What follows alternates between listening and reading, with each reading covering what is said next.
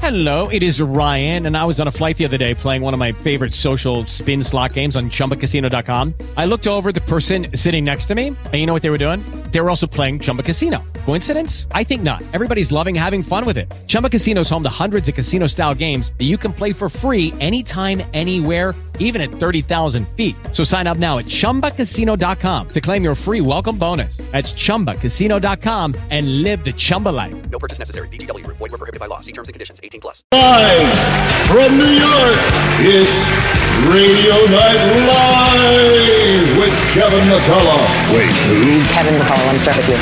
The big dog, Kevin McCullough. I'm Kevin McCullough, Uh, no, who? nationally syndicated radio host and author of No He Can't. Who? Kevin McCullough? Kevin McCullough is a nationally syndicated radio host and author of No He Can't, and CEO of Extreme Media.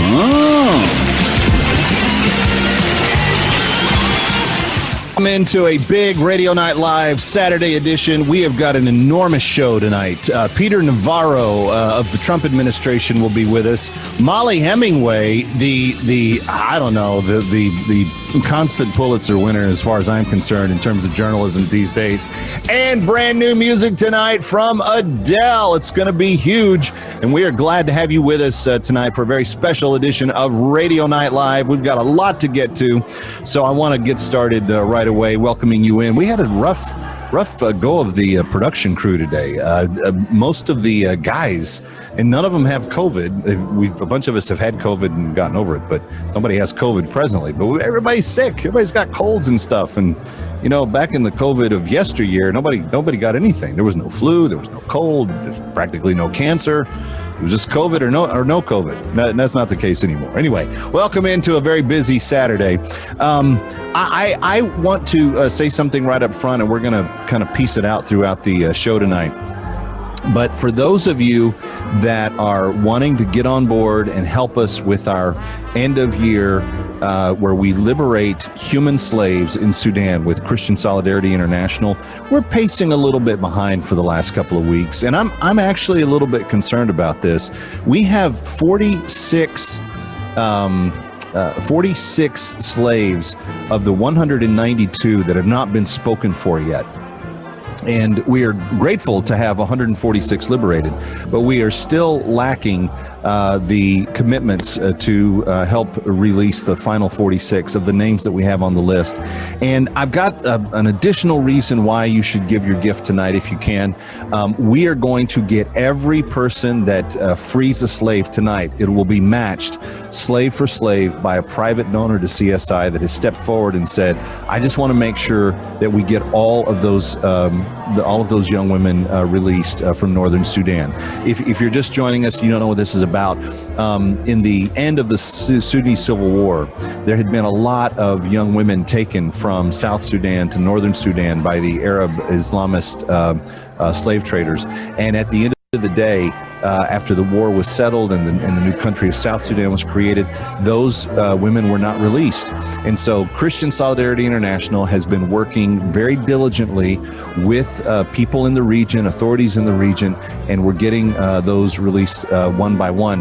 Now, the, the, the, reason that we need your financial help is we don't just get them released and then sent back to South Sudan where they came from. In some cases, they've been gone 15 to 20 years, and it's a, quite an adjustment. But the $200 gift that we give for each slave actually lets that slave begin a brand new life. It gives them food for a year, it gives them uh, future crop for years, it gives them she goat, it gives them uh, tips and uh, living supplies to use. It gives them uh, guard tools and uh, you know utility tools to be able to uh, get your life with, and that she goat is actually a form of enterprise that they can use to breed goats, milk and cheese and the things to help support themselves. It is a real, real comprehensive program that helps these women AC come out of slavery and go back into lives of their own determination. We need your help tonight. 888-342-1010, 888-342-1010. Uh, we're going to, uh, at the end of the year, hopefully have released 192. 46 of those 192 have not yet been freed. And we have a matching challenge tonight. Every slave we free tonight will be matched by a private to CSI, and I want you to, to step up and help us. And I just want you to know we put our money where our mouth is. Every one of the staff members this year have uh, have liberated more than one slave each. Uh, per family, uh, and so I, I'm I'm really moved by that, um, and um, I want you to join us as well. The McCullough family, we're all in. We're going to liberate 10 slaves this year. Uh, we're doing it a month at a time. Uh, that's the way some people need to do it, but it's $250 per slave. If you need to break the $250 up, you could do that five months of $50 or 10 months of 20 five dollars or, or whatever you need to do to to make it uh, work for your budget maybe two months at 125 that would be helpful but please don't let this christmas season we we we give the gift of freedom for these slaves uh, to them for the Christmas season. Most of them are Christian. Their only crime was that they were Christian, and that's why the Arab uh, slave masters took them to begin with. So that's the that's the goal for tonight. And speaking of which, um, the top story of the day. Uh, it has been reported this week, of course, that the president has said that he wants to give illegal aliens. Get this, four hundred and fifty thousand dollars per family that with that that came into the country and may have been separated in 2018 or 2019. $450,000 per family uh, for being separated at the border in 2018 or 2019. Now, I don't know why this is being suggested, but I do know this that $450,000 per any family that is not an American family is going to have some hurdles to get over when it comes to the public perception.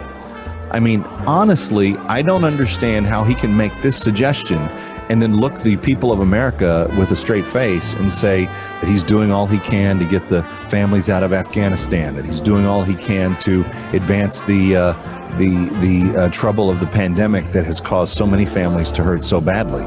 I don't understand how $450,000 of taxpayer money given to uh, an illegal alien coming across the border um, in 2018 or 2019. I, I don't understand that at all. He, he, there's there's something in his thinking. Well, you know, they've been separated from their families, so they've suffered, and you know, but the U.S. didn't tell him to come. We, we didn't we didn't have them. Uh, we didn't say, "Come on over. This is this is the best thing for you." These this, these were the decisions that they made of their own volition, and decided to do on their own uh, merit. Now, let me just add this.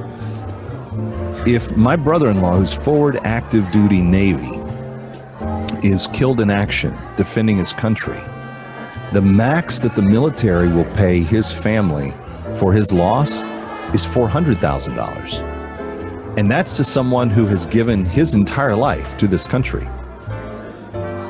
People coming across the southern border have given nothing to this country. They're just walking in asking for whatever freebies we have. They're just they're just coming in saying, "Can I can I stay here? Can I have a job? Can I have uh, free school? Can I have uh, health care? Can I have whatever it is that they're asking for? They're just coming across the border. There's no sacrifice.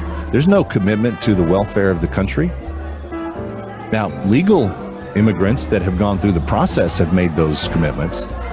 But considering that the, the administration is offering $450,000, 50,000 more dollars to uh, to an individual who came and says that he's separated from his family at the border. Uh, this this makes no sense to me. And when you consider that most of the victims of 9/11, who were the victims of terrorism, did not even receive that amount. I, am really complicated. I'm, I'm really confused about how complicated this is where is the where is the common sense saying that we're going to give uh, people that that don't have a legitimate right to be here, don't have a legitimate claim to anything in America, that we're just going to give them close to a half million dollars just because they made it. Friends, I, I don't I don't see the the good in this. I don't see the rationale for it.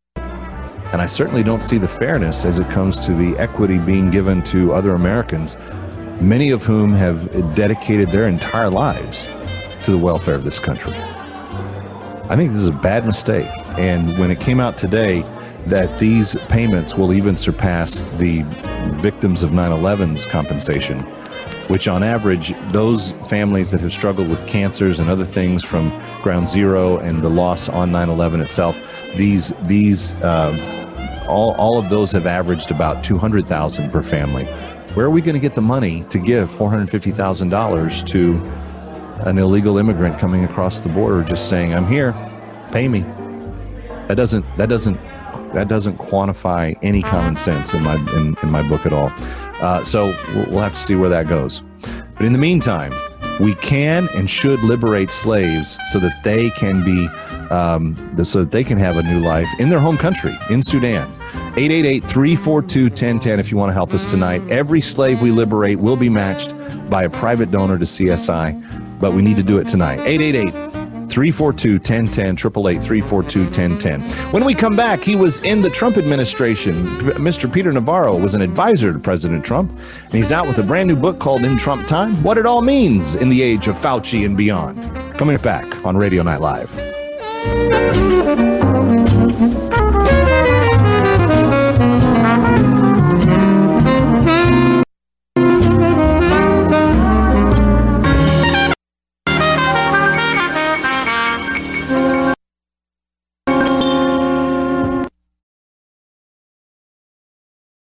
Uh, thank you so much for joining us. Uh, you're listening to Kevin McCullough, and we are very honored to have my next guest, a Harvard uh, PhD in economics, professor of uh, public policy, and former member of the Trump cabinet, uh, Peter Navarro, who is author of the brand new book, uh, and and I think one that everyone in America needs to read, "In Trump Time." And I love the the subtitle a journal of America's plague.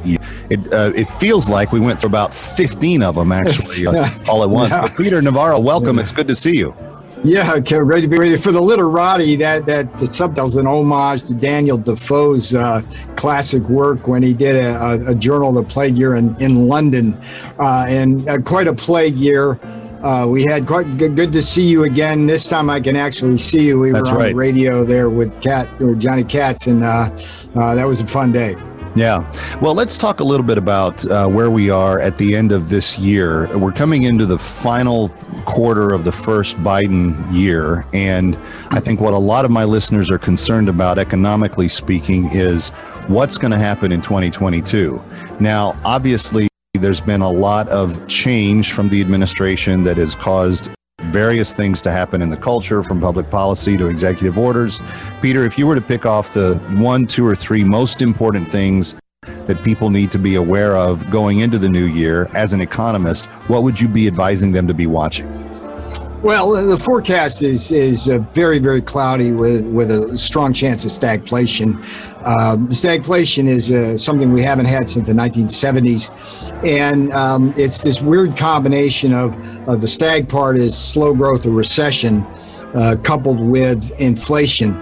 Usually, you don't get those two things at the same time, uh, but when we have like in the 70s uh, the perfect storm of profligate fiscal policy, printing money at the Fed, and what we call in economics cost push exogenous food and energy price shocks. That's how we got it in the 70s.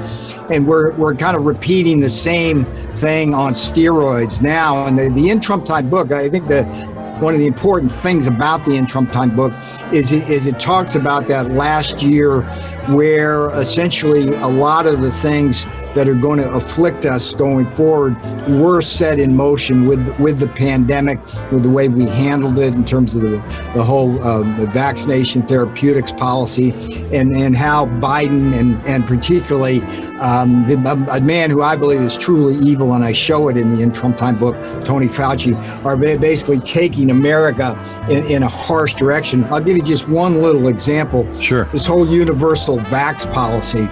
Um, whether you whether you support that or not okay from a from a public health viewpoint and I will argue that it's it's a it's a wrong policy.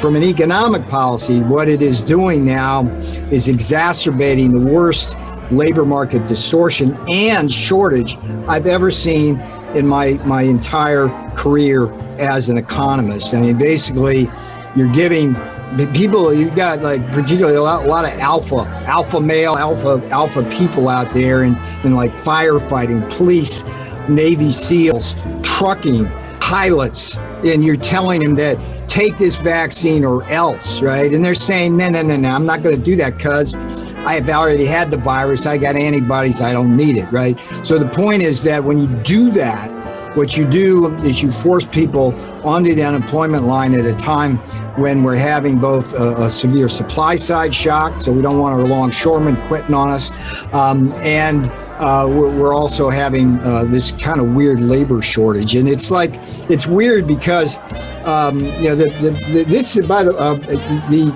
the, the labor shortage is, is a, is a function of what I call service sector refugees. I mean, you're in you're in the Big Apple, and it's probably the epicenter of the problem. It's like Fauci's virus basically hit this country like a neutron bomb in, in big commercial office buildings in New York now have very low occupancy rates. No problem for you know the white collar folks out there and out there in Scarsdale where, where they are like like doing their digital thing. But those buildings, like they had engineers, they had uh, they had janitors, they had food carts around it, they had beauticians. All that urban ecosystem has been shattered, and those service sector refugees don't have anywhere to go. There's like 10 million people unemployed, 10 million job openings. Never seen hmm. that before. And and like the the in Trump time book again, it's like it's it's kind of a three-parter. It's it, it gets to the bottom of how we fought the pandemic and, and how Fauci really was was was sand in the gears whole operation, blood on his hands, helped create the virus. Uh, the middle of the book goes to how communist China really needs to be held accountable for the $20 trillion of costs it's imposed on this country alone. And at the end, yeah, it's it's an oh wow, because $20 trillion, you know, in the abstract, that's about a year's worth of GDP. Okay. And in the in Trump time book, I go chapter and verse like this is this is how this all adds up. And I'm in the administration in February, right? February 2020. Um, and I start a series of memos, which which would be of great historical significance, because one of them on February 9th basically says, "Hey, if we start right now, we can have a vaccine in a third of the time." Okay, I think of that by October or November. Write in a memo for the president, February 9th. We hit that mark. Okay, yes, we did. But but but what one of the people I had to fight all the way, ironically, is Fauci, who's now like taking credit for the vaccine and and, and trying to stick it in six year olds, which is insane and it. Having six year olds getting the jab is as insane as having people who've already had the antibodies. So I'm not anti-vax. I'm one of the guys that helped the president create the vaccine. But th- these are so, these are. I mean, we are in a, a Bermuda Triangle of forces right now, uh, with arguably. No, it's not even an argument. The worst president in modern history, following what I make the case for is the best president. What is it, by the way, that you didn't like about Trump? Was it the strong economic growth? the rising wages for blue collar Americans, peace with North Korea, peace with Iran, cracking down on China, secure southern border, or maybe those tweets. I mean, let's let's put yeah. things in perspective right now. What I wouldn't give for a mean tweet right about yes. now, if I could have all that back. Yes. We're speaking with Peter Navarro, who um, served the uh, president very well in the Trump era, and his new book is called "In Trump Time: A Journal of America's Plague Year." Peter, um, the uh, let, let, I'm going to ask you one more econ question, and then I want to sure. get into a couple of other areas. Um, my listeners tend to be very pragmatic, and they are looking for, um, I don't know, strategic thinking to help survive and get through what whatever we're going to have to endure for the next three years. Uh, you know, God forbid it goes any longer than that.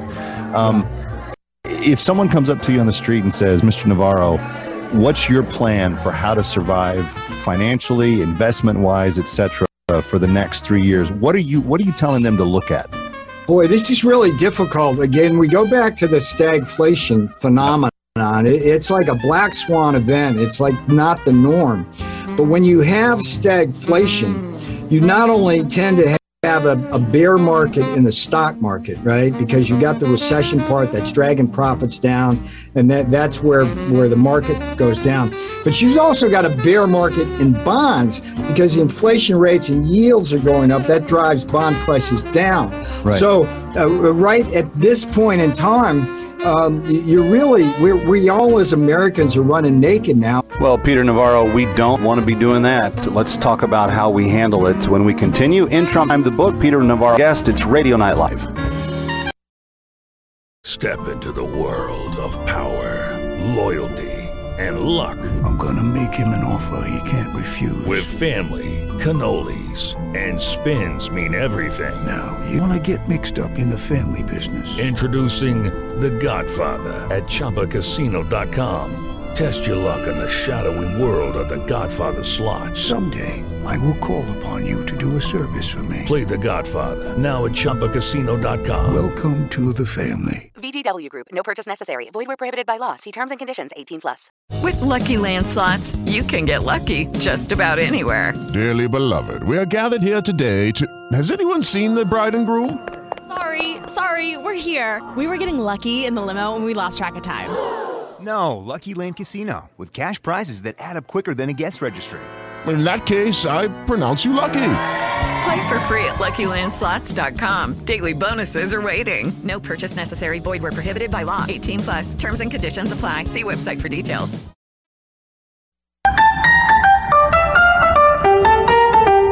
And now back to Radio Night Live. Here's Kevin McCullough. Our guest is Peter Navarro, and Peter is uh, talking about in Trump time. Uh, Peter, we were talking about uh, the, the real problems we're facing right now. Does your book address that? The whole in Trump time book is dedicated to saying, like, let's you know, let let's focus on now what's going on right now. let's get to the bottom of what happened in the Wuhan lab. Right. Let's get to the bottom of what happened in, in on November 3rd, January 6th, and and and let's get to the bottom of, of this healthcare policy, which is really going to kill the economy. Okay, Here's something really practical. One of the canons of the book is action, action, action. You must tell your congressmen and senators not vote for any more so-called stimulus. That's like throwing what's very expensive gasoline right now on an inflationary fire without without substantially pushing up growth. The whole focus of these bills on Capitol Hill are very different from what we would have done in the Trump administration. Sure, sure. Our focus was buy American, hire American, bring jobs on shore, resilient supply chains locally. Their position is just throw money, good money after bad, and and in the meantime redistribute income from the middle class um, to, to to the woke whoever that they want to want to help. Not to mention shutting down energy supplies like the Yes. uh, pipeline while giving Yes. Russia Yes, yes, advantages of a pipeline. It's just, it's really insane. Peter Navarro, let me ask you you mentioned two other things that we have a lot of interest in. Uh, and for the White House, and I brought this up on the Cat Show when, when you were when you joined us there.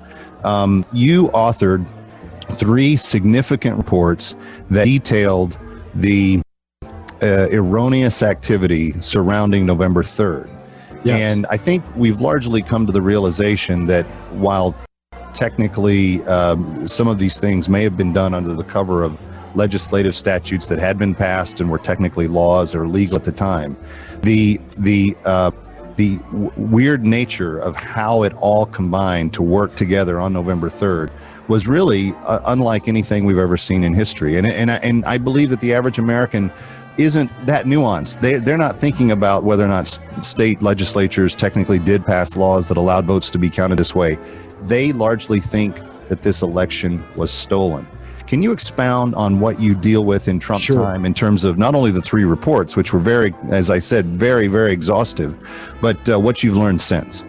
Well, the last kind of third of the book deals with a lot of those issues. There's a fun chapter in it that, that's uh, Thanksgiving Day 2020. It's like right after the November 3rd election, I saw right immediately after midnight that there was some really, really funky things going on there. And I Sure. had an idea that, yeah, this thing was probably stolen, right?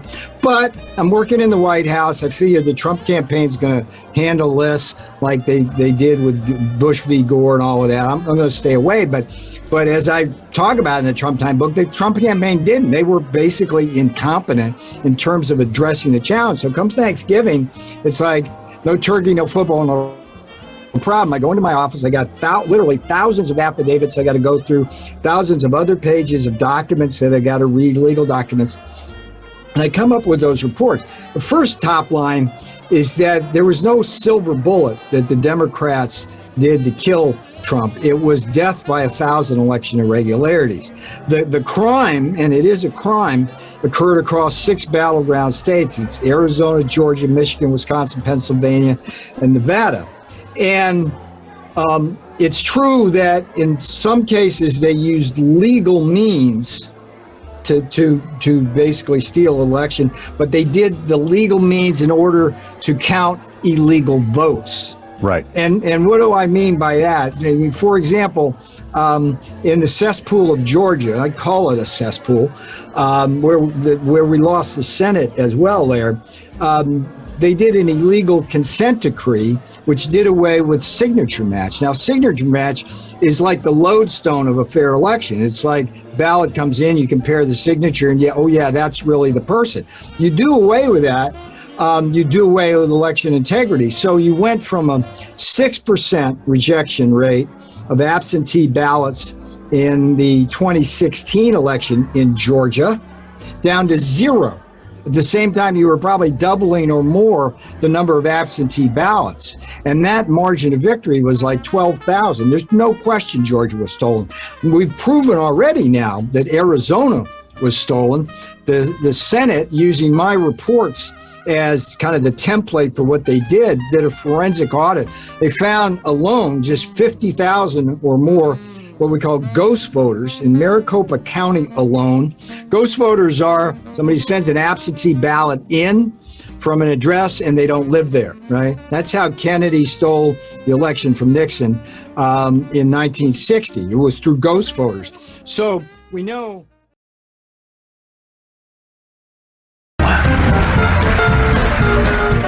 This, I think, this is very important. Some states have tried to take action on those loopholes as you as you point them out. To what degree do you feel like they have satisfied uh, the system systematic problems to eliminate them in elections going forward? And would be it Georgia or Wisconsin or Arizona, have they have they addressed the issue?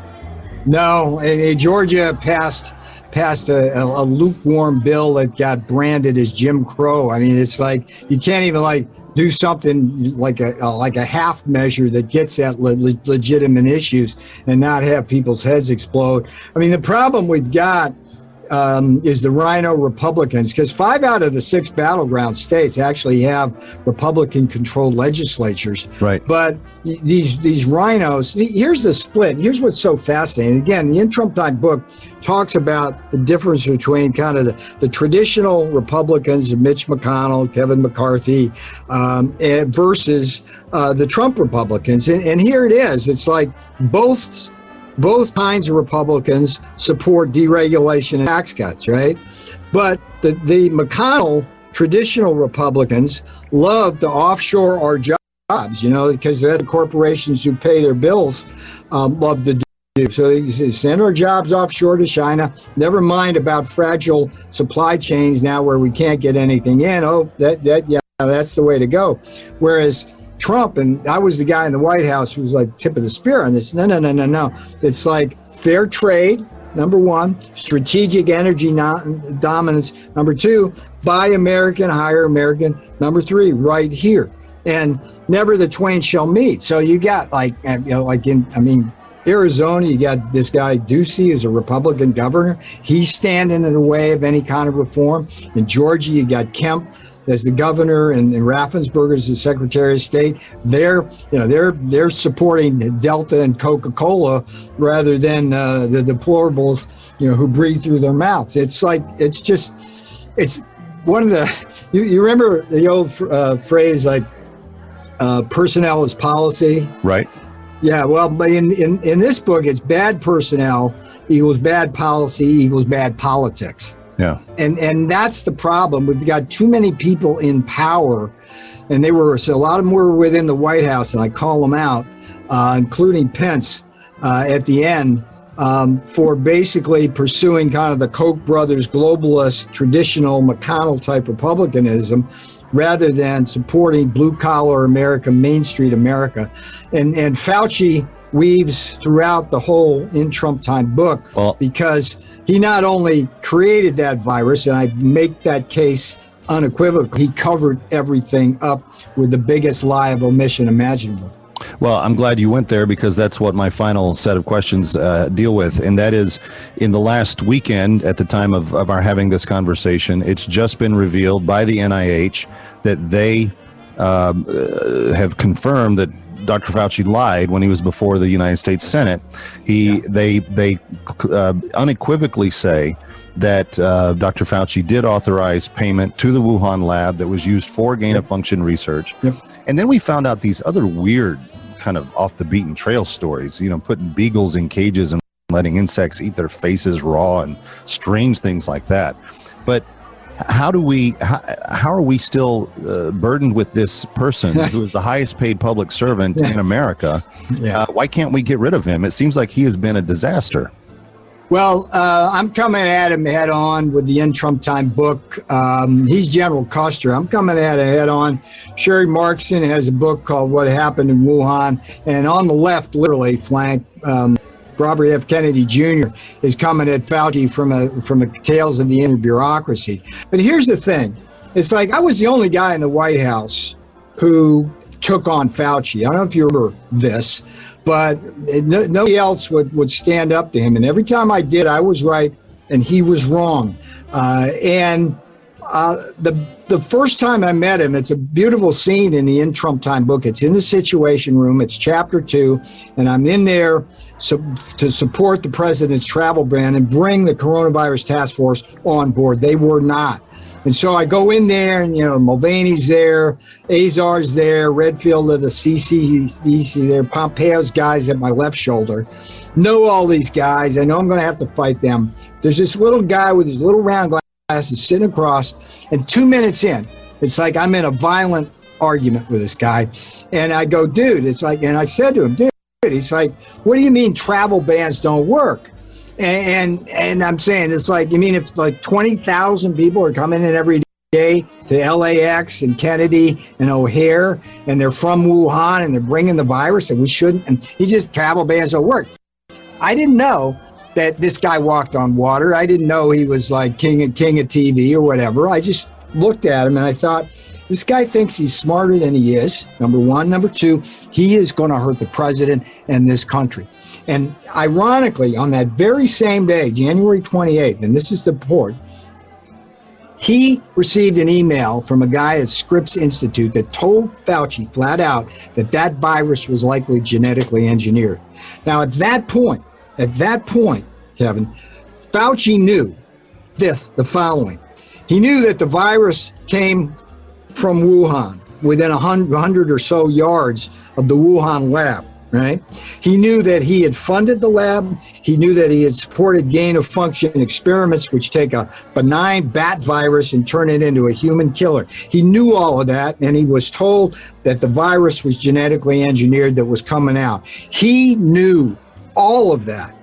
And he not only did not tell me or the president or the task force, he then launched a cover up with Daszak the same guy at Scripps and others to make it seem like it came from nature. And he spent months basically portraying himself as a hero on television while millions of people were dying because he did not come clean at the outset. If I had known what I know now, I could have saved hundreds of thousands of American lives. We would have had a totally different strategy. And that's Fauci's lie. The lie he told to Rand Paul should put him in an orange jumpsuit. But the real lie the real lie in Trump time is his lie of omission, what he didn't tell us. all right peter navarro the book is in trump time a journal of america's plague year uh, thank you for your service to the uh, president thank you for your time in washington and thank you for helping us think through what uh, 2022 is going to look like economically. I'm telling you, we're going to have more conversations because we're going to need some really clear thinking to get us uh, through these days ahead. But congrats on all your success, sir. Thanks so much. Thanks for the time. You take care. Kevin McCullough, we're coming right back. Stay here.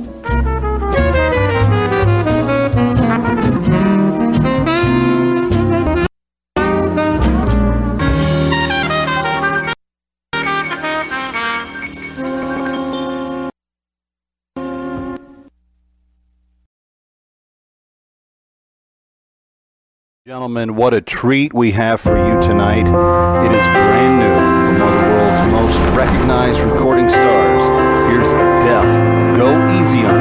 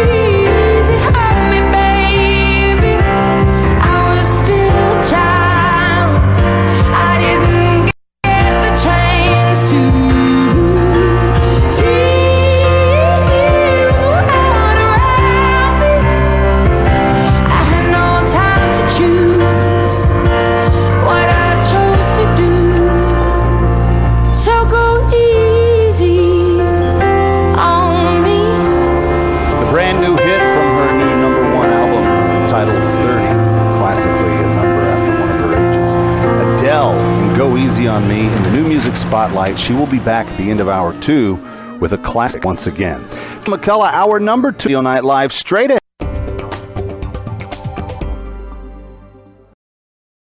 Hello, it is Ryan, and we could all use an extra bright spot in our day, couldn't we? Just to make up for things like sitting in traffic, doing the dishes, counting your steps, you know, all the mundane stuff. That is why I'm such a big fan of Chumba Casino. Chumba Casino has all your favorite social casino style games that you can play for free anytime, anywhere with daily bonuses. That should brighten your day a little.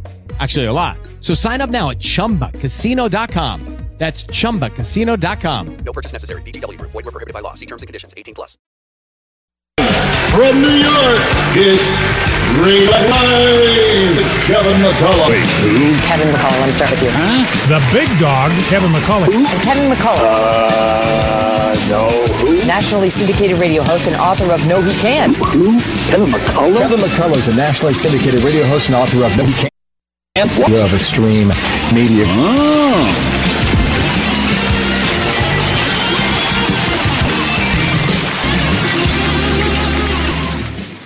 All right, uh, we've got a big hour, uh, number two hour coming up. If you missed hour number one with uh, Peter Navarro, you want to go back and get the past.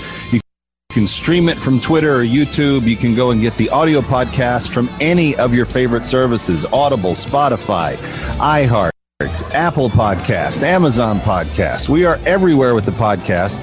And that's why uh, we're very excited. We're going to be uh, at the uh, at, at, a whole new record level of uh, people that have ex- accessed our stuff on demand this year.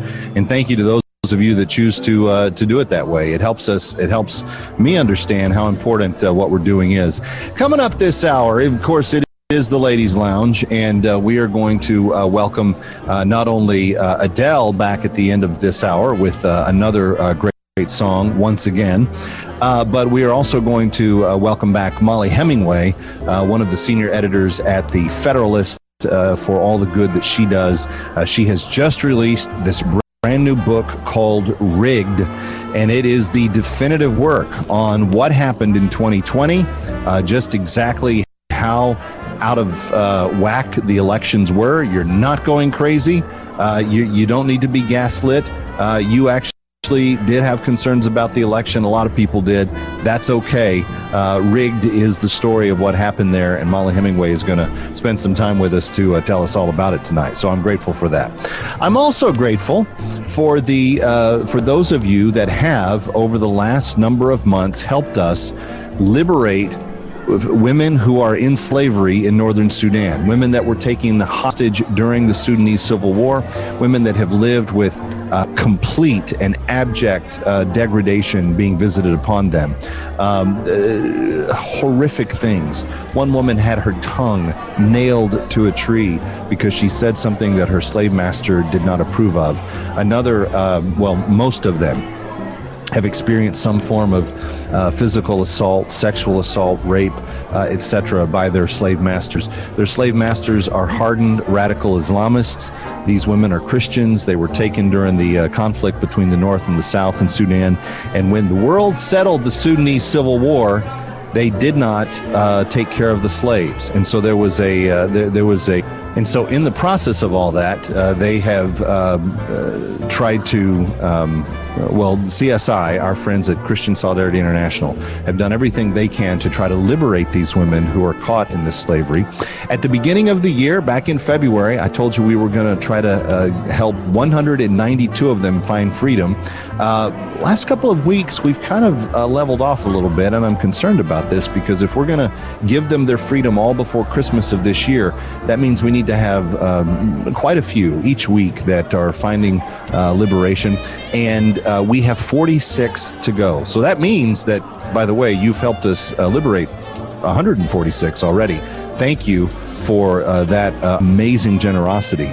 But it, I would be remiss to say that if we're if we are not uh, diligent right now, uh, we could end up having to leave uh, one or more of those women behind. And I don't want to do that. I don't want to leave any of them in slavery, particularly when we know that the negotiation has already been done. And, and really, all that's necessary for them to have their release is to have uh, their bag of hope and the thing that they need to start their new life with. What is that, Kev? You ask. Well, it's very simple. The bag of hope is really a, a toolkit of everything they need to start life uh, under their own um, determination and power when they come back to South Sudan. It uh, involves uh, sleeping materials, gardening materials, cooking materials, uh, enough food to feed for the first full year of freedom, and another of seed to help them plant and grow sorghum for the following season so that they have a food supply ongoing. One of the special things about what they get with that bag of hope is a little Little she goat is actually a micro enterprise for them. It will allow them to uh, have milk and cheese sell. It will allow them to breed other goats and have means of income uh, to provide for uh, for themselves and for their children. if they have, uh, and hopefully start their life completely, uh, um, completely anew, all over again. Some of you have very generously this year, and some of you are still waiting. Let me let me give you one additional reason why you should give tonight. You do give tonight.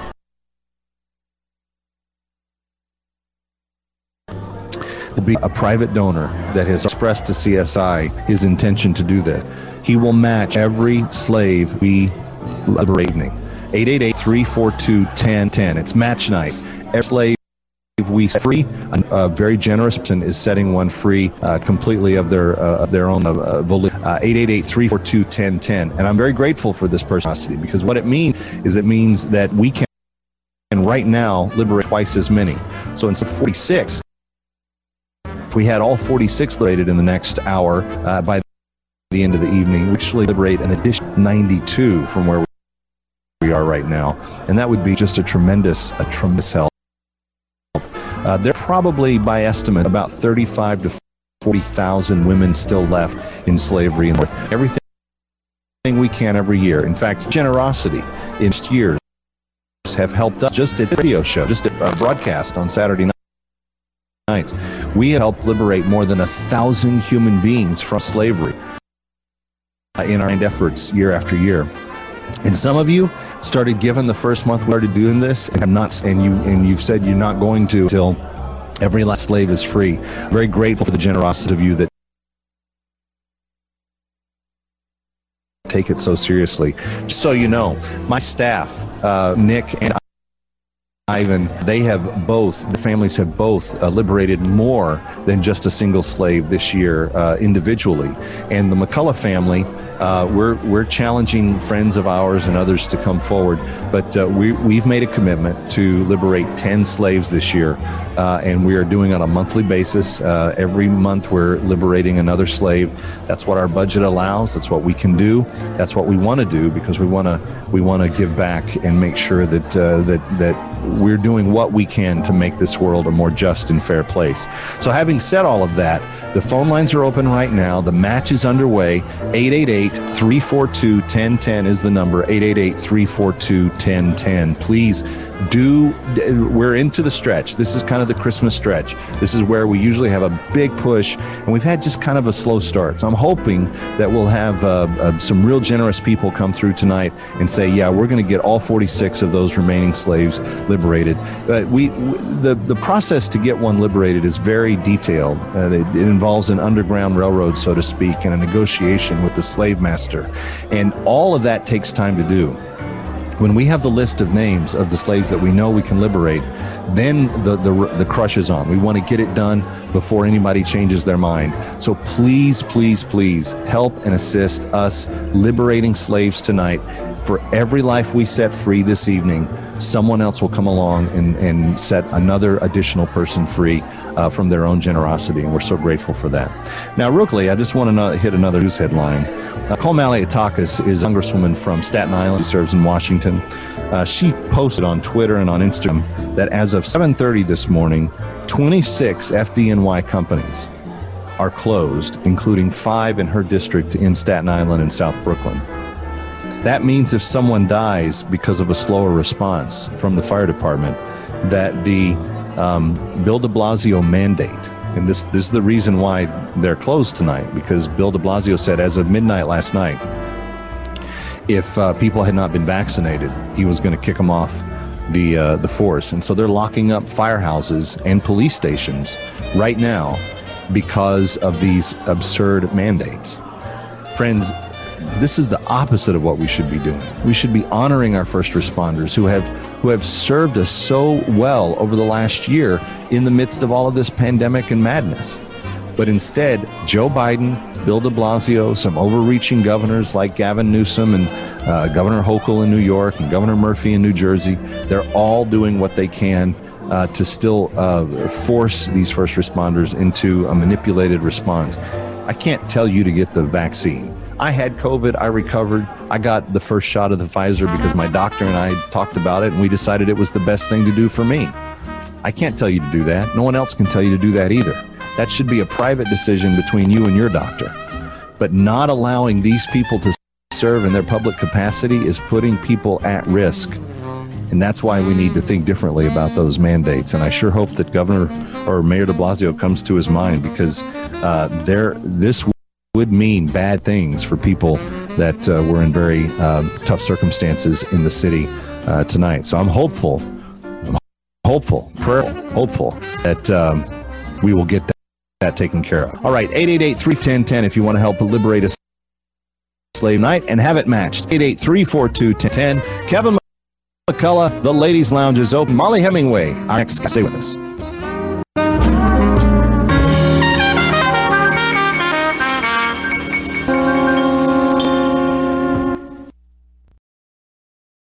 Cullah, you know that uh, there are a handful of us in America Day that I that I uh, strongly endorse without almost any hesitation ever, because of due diligence that they put forward in everything that they write. And throughout the Trump administration, uh, there were three main voices that I regularly encourage you to read. And my next guest was uh, top of the list among them. Uh, Mollie Hemingway is one of the uh, executive editorial uh, senior people at the Federalist. And in her position there, she continues to mentor young writers and uh, others that are breaking into the journalism field uh, with uh, not just a, a, great example of her own writing and reporting skills, but actively helping them do a better job as we go along. And she's also a best author. You see her all over Fox News. Uh, her uh, book that she co-wrote on the Kavanaugh uh, nomination was the in my estimate, the historical record of what happened. And I'm thinking that her new book is a, a kind of simply take a very uh, his, uh, historic and important precedent on the elections of 2020. Mollie Hemingway, welcome back to Kevin McCullough. Great to have you. It's great to be here with you. Um, okay, so there's a lot that we obviously didn't know about the elections on the day that they happened. However, we are now coming to the first three very important election cycles, and not everyone thinks the 2021 election cycle is important because it's just a couple of gubernatorial uh, spots and a big mayoral uh, race in New York that are the main things that are on the menu. But even in Virginia and, and New Jersey, you're talking about significant um, uh, impact from this election. Phil Murphy has just been outed by Project Veritas as someone who's going to go California style in the mandates beyond the election. So getting election integrity even into this election cycle for people in the Garden State and for people in the Commonwealth of Virginia are very important. So Mollie, um, with that as the backdrop, why did you decide to take on the historical account of what happened in 2020? Mostly I wanted to report and research what happened in 2020 because there was this idea that you weren't allowed to talk about it all, even though the 2020 election that we all lived through was unquestionably the weirdest election we'd ever uh, we'd ever experienced. Whether that was because of the change of our media from being nearly biased Republicans, which they had been for decades, into just spewing outright propaganda and making up fake news, or whether it was the tech censorship that was unlike anything we've experienced in this country with the you know, refusal of people to allow certain discussions to take place, important news stories, you know, polling, which had been bad in 2016, got even worse in 2020.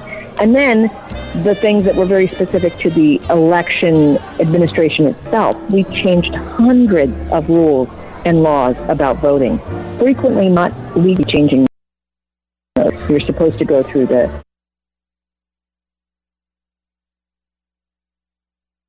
state legislature according to the U.S. Constitution. Sometimes that happened. A lot of times, the scrutiny for those ballots.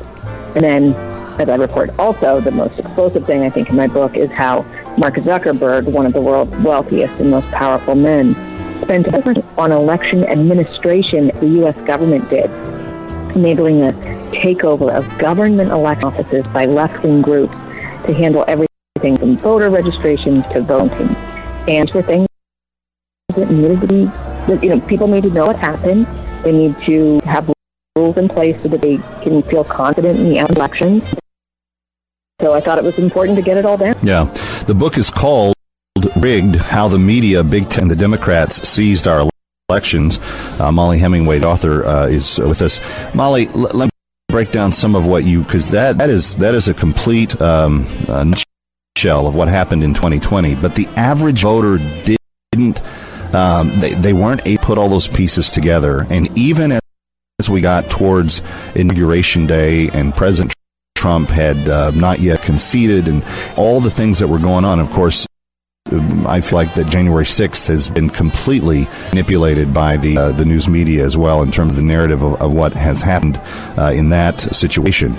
But it was the of November 3rd that set all of this in motion. And one of the things that was troublesome to me in the aftermath was realizing what you just said to be true that there were actual laws were changed in several places where it appeared like maybe Republican legislators on the state level were just sleepwalking or not paying attention to uh, what the laws were going to be changed into the, the, the, the elections people in their state were going to do it differently. That kind of circumvented the, the process. But in the states where, uh, where statutes were changed, Pennsylvania, Wisconsin, a handful of others, these were significant enough to, to sway the election. And as you said, uh, it was kind of done under a tacit, well, it's legal, so we have to count it kind of process. So I don't want to give the impression that Republicans did what was sufficient in 2020 because quite obviously they didn't. But it's also worth remembering that there was this incredible needed massively funded Democrat operation to make a mess of the election. And so Republicans were battling in every state. They were frequently winning the legal challenges. They were winning the legislative battles. They were they had victory after victory, but not as many as they needed um, because the, the well-funded, highly coordinated Democrat operation also had these. You take something like Pennsylvania, the legislature considered making some changes and declined to make those changes, and then they were instituted by the Supreme Court of Pennsylvania, which is totally wrong.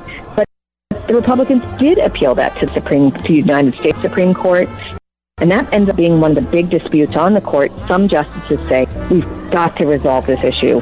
Others say, ah, you know, they, they just do that thing, not wanting to get involved. And so there are a lot of fathers to the failure of the 2020 election, and the court's refusal to address some of the law breaking that happened is definitely one of them. Let's touch on one other aspect of this, which I think is almost almost as important, all kind of simultaneously working together. Um, and the um, the removing or the or the lessening of the scrutiny of this. We know this took place in places like Nevada and in Arizona, but this probably allowed, your estimation, percentage of additional ballots to be counted that would not have been counted otherwise. So, on balloting, we all know, or we all knew a couple years ago, we all admitted, is rough for fraud. And so they tried to put, they used to try to put in place to decrease opportunities for. You know, if you're voting in person, show ID for who you are, try and replicate that some fashion from ballots. Uh, but because of those rules that are in place, you're not, you know, it's all happening in the privacy of the home. If it's it's happening legally, it's happening um, in worse ways. If it's happening fraudulently, there's a certain percentage that you expect to be tossed the first in particular that people do mail balloting, and we had zero ballots tossed for failure to adhere to the law in 2020, which was you know extremely suspicious, but partly the result of changing all of these rules. But not just decrease the scrutiny for saying like, okay, you have to have a signature, you have to sign and say nobody coerced you, you have to date it, you know, you have to have addresses that match. Well, the fact that they didn't get even that much done, uh, Mollie Hemingway tells us a great deal of everything else to know. The book is called It's her new bestseller on the Stolen Election of 2020. Right back with Mollie on Radio Night Live. Um, uh, just disappointment with what happened in 20 kind of hit a threshold in terms of like how the electorate views uh, the the chances that an election is going to be clean. I mean, people that I have known that have you know been big vote advocates forever are saying, "Well, we're into Venezuela." And I, at the end of the day, that's the fear that this that this this group in particular, that cabal that's in D.C. right now, would really like to see us go down.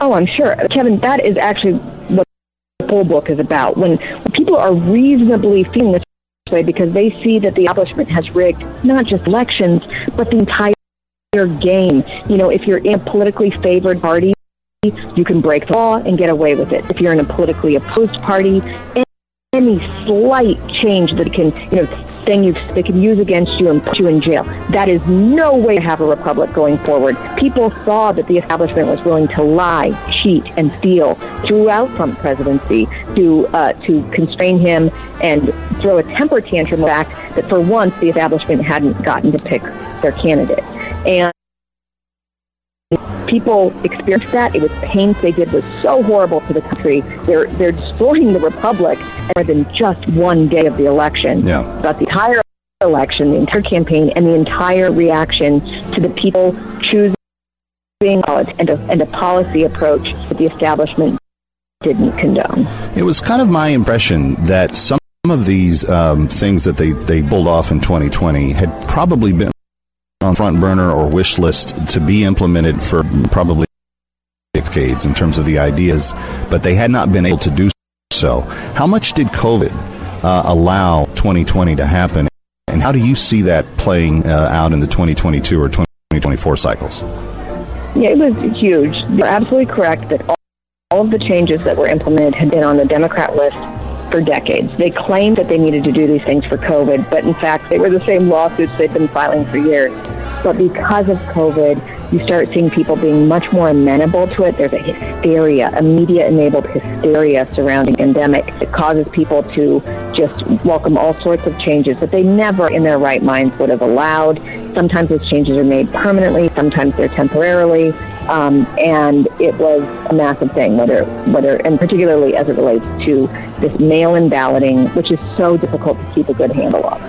Well, and, and along those lines, uh, if we are going to see uh, the country taken back, I personally think that uh, Donald Trump, based on his performance in office, was on his way the largest reelect margin of any uh, you know incumbent president in my lifetime. So that, that you know from Nixon forward, um, it's hard to know how many of those votes of the 85 million that Biden got were legit and weren't. Um, but it seems as though even when our team does what is right and has the right message and has the middle, the independence of the country coming to them, uh, the cheating was was just so on such a level that it was was not able to be uh, kept up with. Do you think that Republicans are going to be ready for this fight next go around?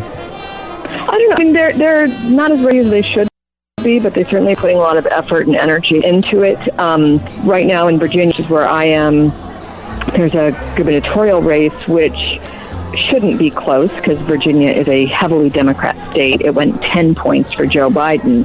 And yet it's like a nail biter, even with the Democrats' advantage. And so it was just reported a couple hours ago that the Democrat candidate has brought in Marc Elias, who's the sort of dirty trickster Democrat attorney who made up the, who, who orchestrated the Russia collusion lie in 2016, and who coordinated all the changes to voting law to create this chaos and disorder in the 2020 election. I think it's fascinating. It's the same guy who did both operations. Um, he just announced that he's spending a lot of money on this guy in the closing days of the campaign. So people people have to understand this isn't just about 2020. It's about all elections Yeah. going forward and get smart. It's about America still being America and having an America to uh, to call America after it's all done. book is called Rigged. It is number one on multiple Amazon lists as we speak. Hemingway, always a pleasure to have you with us. Congrats on another great work, and uh, we look forward to much more from you in the days to come. And just real quickly, give give a give a little elevator pitch plug to all your hard workers at the Federalist. Uh, it really the most important web on the on the net, and I want people to read it.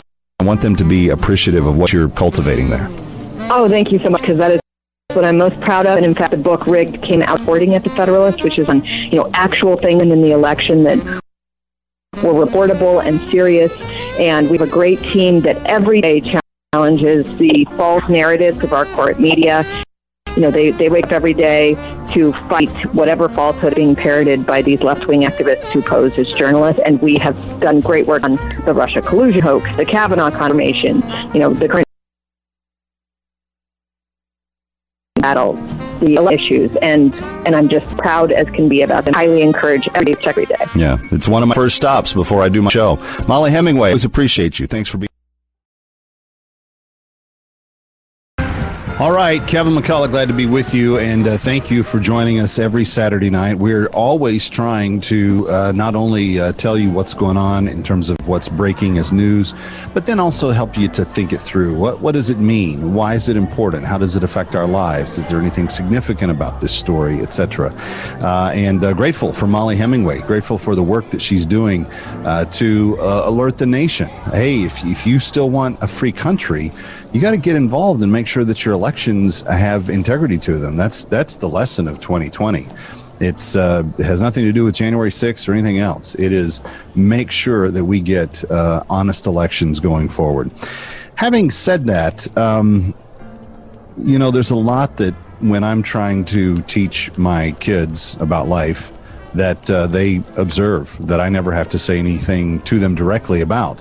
Uh, some of some of what we go over uh, in the house uh, regularly are things that they hear me discussing. And when they heard me talking about slaves in Sudan a couple of years ago, they began asking a lot of questions. Dad, how come there's slavery still in Sudan? Well, why uh, are people allowed to own other human beings? How are people allowed to treat them so poorly uh, and get away with it? And we don't really shy away from answering the tough questions in the McCullough household. My lovely bride and I will take the ankle biters, we'll sit them down, we'll say, "Hey, let's talk about this." But we're always we're always insistent that we are going to uh, be truthful with them about that as we are going along. So, when when they first heard about the Sudan slave issue, they asked me that week, uh, "Dad, what are we going to do about it?" And so last year we made a decision that in this year, in 2021, we were going to free one slave every month uh, for the year. And so we have been doing that this year. And when all is said and done, we will have freed, uh, liberated 10 total slaves in the McCullough House. And we're doing that in addition to other charitable giving and interests that we are involved in on a, a number of different levels. It was just something that we felt like we needed to make a priority and allow to uh, become one of the more important things that is on our radar screen in terms of, of being a family. Now, I can't tell you to do the same thing. But I can tell you that for the last four years, those of you that have joined with us uh, have helped us liberate nearly 1,000 human beings from slavery.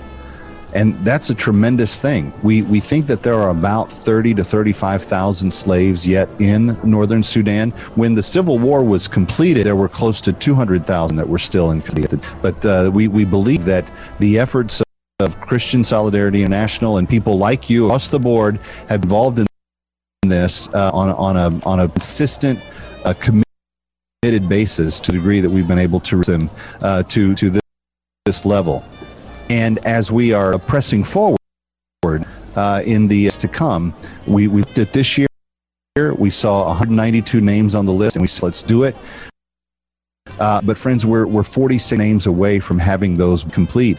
We're 46 names away from being able to have liberated everyone the list. So I'm asking for, and I hope that you will join us tonight, is that uh, you will, yes, our family will will do one slave. If Kevin's family can do 10, if his uh, staff are doing, doing uh, more slave in each of their households, uh, and uh, there's there's uh, there's considerably more. Uh, then then why can't we just do one? And and friends, it's nothing that we're asking asking you to do that we're not asking ourselves to do. We're asking uh, those of you that uh, that have the uh, opportunity, that have the ability, that have the uh, the the wherewithal to do this to join it. So here's what we need you to do uh, tonight. We've got a double incentive. We are matching every slave that gets liberated tonight. So if you can do uh, if you can liberate one slave, a $25 a month gift for 10 months, or $50 a month for five months, or $125 a gift a month uh, for two months, or a one time gift of 250 if you can do that tonight, every slave that we liberate tonight will be matched slave for slave.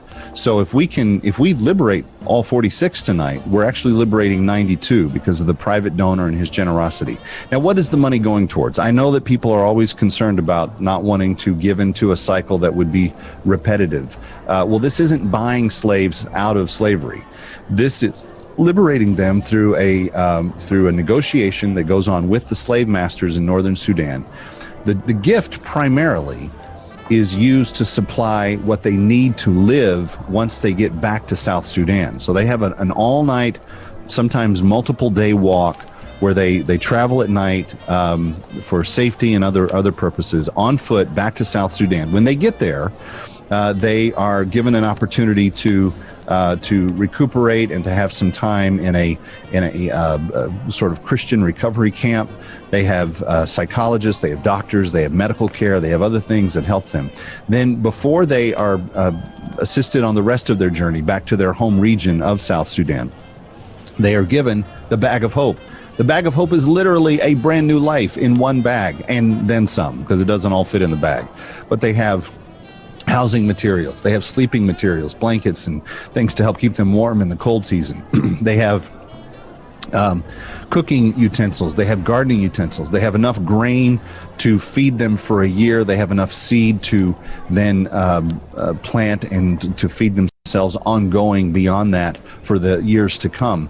And then one of the most special things that they do is they give each slave a she goat, and th- these little she goats. Uh, provide not only a form of micro enterprise where they can breed the, the goats and grow more goats and sell them, but they can also create milk and cheese that they need to, to use for themselves, but that they can also sell uh, in the market and, and in other ways to help provide. So, what you're doing with your $250, you're not only liberating the slave, but you're giving them a, a head start on a brand new life. Everything they need uh, contained in that bag. Uh, and then when they are then uh, given their bag and they have their little goat, they are then assisted in finding where they need to go, where their home region is. When they arrive in these towns, there is a celebration that goes on sometimes for weeks because a slave has come home, a lost one has been returned. Uh, to their family, to their friends, to their village, to their uh, to their region, and it is a wonderful, wonderful thing that you help make happen because of your generosity. Please join the McCullough. Please join the Radio Night family. We are all in us. We uh, we are going all to help uh, liberate these remaining 40 slaves in northern Sudan. We want to do it before Christmas. Please call number 888 342 1010 888 342 1010 triple eight three four two ten. Be as generous you can. Every dollar your night being matched dollar for dollar. Kevin McCullough, stay with us. A very special music selection to end from a coming your way.